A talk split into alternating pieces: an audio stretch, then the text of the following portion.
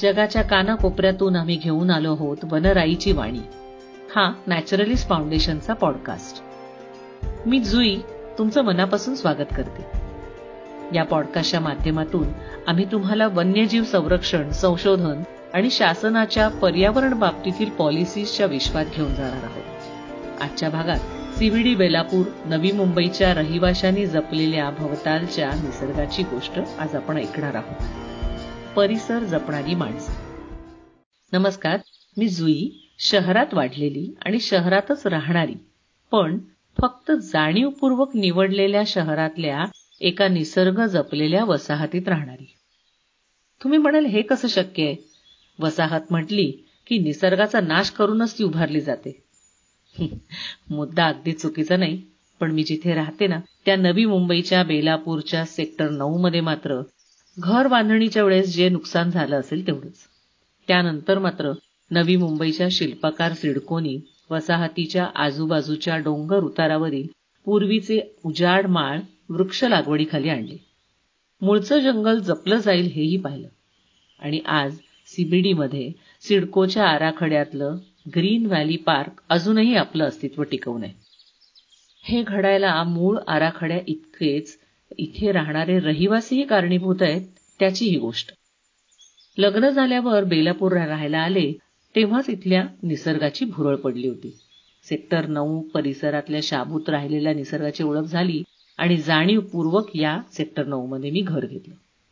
सेक्टरच्या शेवटी green valley park आहे म्हणजे नैसर्गिक वन ज्यातून आठशे मीटरचा एक डांबरी रस्ता पाण्याच्या टाकीकडे जातो. या भागात सिडकोची वृक्ष लागवडीसाठी लागणारी रोपं तयार करण्याची नर्सरी होती. त्यामुळे आम्हा रहिवाशांचं लाडकं नाव आहे नर्सरी. तर या परिसरात सिडकोनी जमिनीची धूप थांबावी आणि नवीन रोपांना वाव मिळावा या उद्देशाने ग्लिरिसिडिया किंवा मराठी ज्याला उंदीरमार म्हणतो अशा झाडांची लागवड केली. ही झाडं कमी पाण्यातही तग धरतात आणि लवकर वाढतात. त्यांच्या मुळांपासून उंदीर मारण्याचं औषध बनतं. बरं मूळच्या जंगलात उंबर काटेसावर करंज वावळ कुसुम ताम्हण कांचन इत्यादी मोठी झाडं करवंद उक्षी यांच्यासारखी झुडपं आहेत. पावसाळ्यात दिसणारी स्टिंग हॉर्न सारखी दुर्मिळ मशरूम्स आहेत आणि काळी मुसळीसारखी विशेष औषधी वनस्पती इथे बघायला मिळते. जंगल म्हटलं की साप आले प्राणी पक्षी आले. आतापर्यंतच्या माझ्या निरीक्षणात मी इथे नव्याण्णव प्रकारचे पक्षी पाहिलेत आणि साधारण पंधरा एक जातीचे साप इथे पाहिलेत. तर एकोणीसशे चौऱ्याण्णव साली मी जे मी जेव्हा इथे राहायला आले तेव्हा काही रहिवासी मॉर्निंग इव्हनिंग वॉकसाठी या नर्सरीत यायचे मीही यायची. नर्सरीमधला रस्ता तर शाबूत होता पण या जंगलाला कोणतंही संरक्षण नव्हतं. आमच्या बाजूच्या सेक्टरमध्ये डोंगर उतारवर झोपडपट्टी झाली होती. तिथली माणसं लाकूड फट्यासाठी इथल्या सगळ्या जंगलात फिरत जंगलातून लाकडं तोडण्याचे आवाज आले की आम्ही सर्व लोक आरडाओरडा करायचो. तेवढ्या पुरतं शांत व्हायचं. इथल्या आमच्या भागात कधी या मुळ्यावाल्या बाया बायका सापडल्या तर आम्ही त्यांना बिलकुल सोडायचो नाही. त्यांच्याशी वाद घालून किंवा त्यांना समजावून त्यांच्याकडच्या मुळ्या काढूनच घ्यायचो. त्या सगळ्या मुळ्या तिथे उघडायच्या त्यांना हाकलून द्यायचं आणि त्या मोळ्या सोडून लाकडं सगळ्या जंगलभर पसरून द्यायचं. जंगलाचं देणं हे जंगलासाठीच असतं. कितीतरी जीव अशा वाळलेल्या ओंडक्यांवर सुद्धा जगत असतात. नाही का? खरं तर त्या मंडळींकडे चाकू विळे कोयते अशी सगळे शस्त्र असायची. पण त्या गोष्टीचा अजिबात बाऊ न करता आम्ही त्यांना विरोध करायचो. एक दोनदा त्यांना पकडून ठेवून पोलिसांकडून सुद्धा दम देववला हे करताना रहिवाशांमध्ये एक छान नेटवर्क तयार झालं. लाकडं तोडल्याचा आवाज एका कोणाला जरी आला तरी लगेच फोनाफोनी होऊन सगळी टीम समाचार घ्यायला जायची. कालांतराने सिडकोला अनेक तक्रारी गेल्यानंतर सिडकोनी गेटची चांगली सोय केली. दोन दोन सुरक्षा रक्षक असलेला सिक्युरिटी बूथ तयार केला आणि मग दिवस रात्र जंगलावर नजर राहण्याची सोय झाली. आमचा सेक्टर पुणे मुंबई हायवेच्या खिंडीच्या एका बाजूला आहे. सेक्टरला तिन्ही बाजूनी डोंगराचं आणि पर्यायी जंगलाचं कोंदण आहे. या जंगलावर अतिक्रमण करण्यासाठी अनेक लोक टपलेले असतात. त्यांचे काही मार्ग म्हणजे देवळं उभारणं किंवा झोपड्या बांधणं. मुंबई पुणे हायवेच्या खिंडीमध्ये एका वरच्या बाजूला आश्रम होता बराच जुना. त्याचा आश्रय घेऊन एका माणसाने झोपड्या उभारायला सुरुवात केली. अचानक आमच्या भागात पाणी भरायला येणाऱ्या कुटुंबांची वर्दळ कशी सुरू झाली याचा पाठपुरावा करताना या अनाधिकृत झोपड्यांची बाब लक्षात आली. आमच्या एका रहिवाशांनी वेळीच सगळ्यांना जागा केलं आणि नवी मुंबई महानगरपालिकेकडे तक्रार करून त्या तक्रारीचा पाठपुरावा केला. अतिक्रमण विभागाने लगेचच त्या झोपड्या उद्ध्वस्त केल्या. आजही या जागेकडे अधूनमधून नजर ठेवावीच लागते कारण जरा दुर्लक्ष केलं तर आमचा हा आटोकाट जपलेला परिसर मातीमोल व्हायला वेळ लागणार नाही. आमच्या या लाडक्या नर्सरीला म्हणजे व्हॅली पार्कला दणकट गेट आणि सुरक्षा चौकी आल्यापासून आत चालायला येणाऱ्यांची संख्या लक्षणीय झाली. पूर्वी जी पाच दहा डोकी दिसायची तिथे आता चांगली पन्नास लोक तरी दिसायला लागली. वॉकर्स असोसिएशन स्थापन झाली. वृक्षारोपणाचे कार्यक्रम व्हायला लागले. स्वखर्चानी लोकांनी व्यायामासाठी ओटे बांधून घेतले. एनएमएमसीच्या मागे लागून पंधरवड्याला महिन्याभरानी रस्ता झाडला जाऊ लागला. फिरायला येणाऱ्या नगांमध्ये काही नग विशेष होते.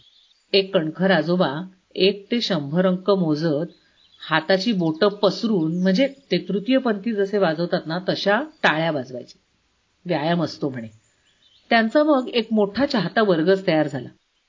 मोठा कंपू करून सगळेजण क्रमाक्रमाने लीड घेत आणि अंक मोजत. सगळे त्याच्या तालात टाळ्या वाजवून हा एक अजब व्यायाम प्रकार पार पाडत. एरवी निरव शांत असलेल्या अशा जंगलात अंक मोजणारा दणदणीत आवाज आणि त्या जोडीला दहा पंधरा जणांच्या खणखणीत टाळ्यांचा आवाज आसमंत दणाणून टाकी. नर्सरीच्या दुसऱ्या भागात बायकांनी त्यांचे योगा व्यायाम करण्यासाठीचा एक भाग रिझर्व्ह करून घेतला होता. त्या त्यांची आसनं व्यायाम प्रकार तिथे करीत. पहाटे गेट उघडायची वाट बघणारे काही तर ऊन झाल्यावरही चालणारे काही. पावसाळ्यात आमचं हे जंगल मात्र अगदी वेगळंच सौंदर्य लिहून घेतं.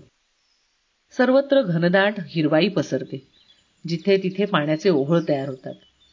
त्या ओहोळांना चुकवून चालताना मग जमलेल्या शेवाळ्यात सटकन पाय सटकला नाही तरच नवल. पण पावसाळा संपला की जंगल सुकायला लागायचं आणि मग जाणवायचं की पाणी पिण्यासाठी जनावरांना आणि पक्ष्यांना पाणवठा नाही. उन्हाळा सुरू झाला की जंगलात असलेले गायींचे कळप पाण्यासाठी वस्तीत शिरायचे यावर उपाय म्हणून वॉकर्स असोसिएशननी सिडकोच्या पाण्याच्या टाकीजवळ एक हौद बांधला. त्याला नळ बसवला. चांगली तीन एक फूट उंच अशा हौदात भरलेलं पाणी मग गायींना वरदान ठरलं. तसंच पूर्ण रस्त्यात लावलेल्या झाडांना नियमित पाणी देण्यासाठी उपयोगी पडू लागलं.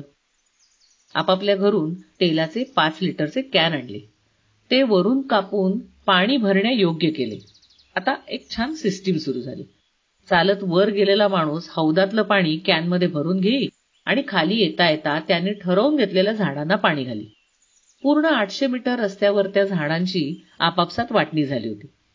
रस्त्याच्या कडेला सिडकोनी झाडांसाठी आळी बांधून घातली होती. त्यात आणि इतरही अनेक ठिकाणी लावलेली झाडं छान जीव धरू लागली. पक्ष्यांचं पिण्यासाठी आणि अंघोळीला उथळ पाणी लागतं हे मग काही जणांच्या लक्षात आलं. लगेच मातीची भांडी शोधून आणून जागोजागी ज्यानी त्याने ठेवली. त्यातही नियमित पाणी घातलं जाऊ लागलं. अतिशय श्रद्धेने काम करणारी ही माणसं रोज भांड स्वच्छ करून नवीन पाणी भरून ठेवत आणि लगेचच मग त्यावर टिक्कलचा माशीमार म्हणजे टिकल्स ब्लू फ्लाय कॅचर केशरी डोक्याचा कस्तूर म्हणजे ऑरेंज हेडेड ग्राउंड थ्रश सातभाई बुलबुल श्यामा लाल चकोत्री म्हणजे रेड स्पर फाऊल अशा विविधच पक्ष्यांची रेलचेल सुरू होईल. मोठ्या माणसांचे हे उपक्रम तर आसपास राहणाऱ्या तरुण मुलांचे अजून काही. पुनर्वसू फाउंडेशन स्थापन करून याही मंडळींनी जागोजाग पाणी अडवण्यासाठी श्रमदान केलं वृक्षारोपण केलं.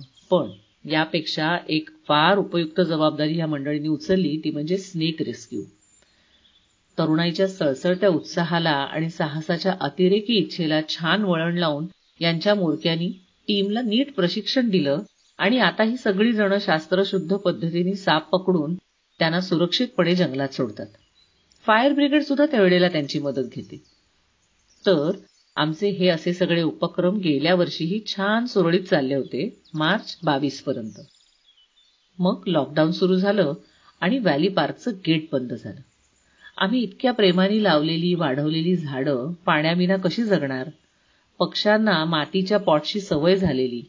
कायमस्वरूपी पाणवठा कुठे नाही? काय करतील पक्षी? पुढे पंधरा एक दिवस वॉचमनला पटवून काही जण पाणी घालायला आत जाऊन येत होतो. त्यावर पण मग तक्रारी आल्या. मग नाईलाच झाला. जाता येईना. शेवटी पाणी खात्याच्या कर्मचाऱ्यांना आणि सुरक्षा रक्षकांनाच आम्ही उपक्रमाचं महत्त्व पटवून दिलं. आणि मग पुढचे दोन महिने हीच मंडळी चक्क मोटरसायकलनी फेऱ्या मारून कॅन्समध्ये पाणी घेऊन वाटेतल्या झाडांना आणि पॉट्समध्ये पाणी घालू लागले. कसा बसा उन्हाळा संपला. आणि पाण्याची चिंता मिटली.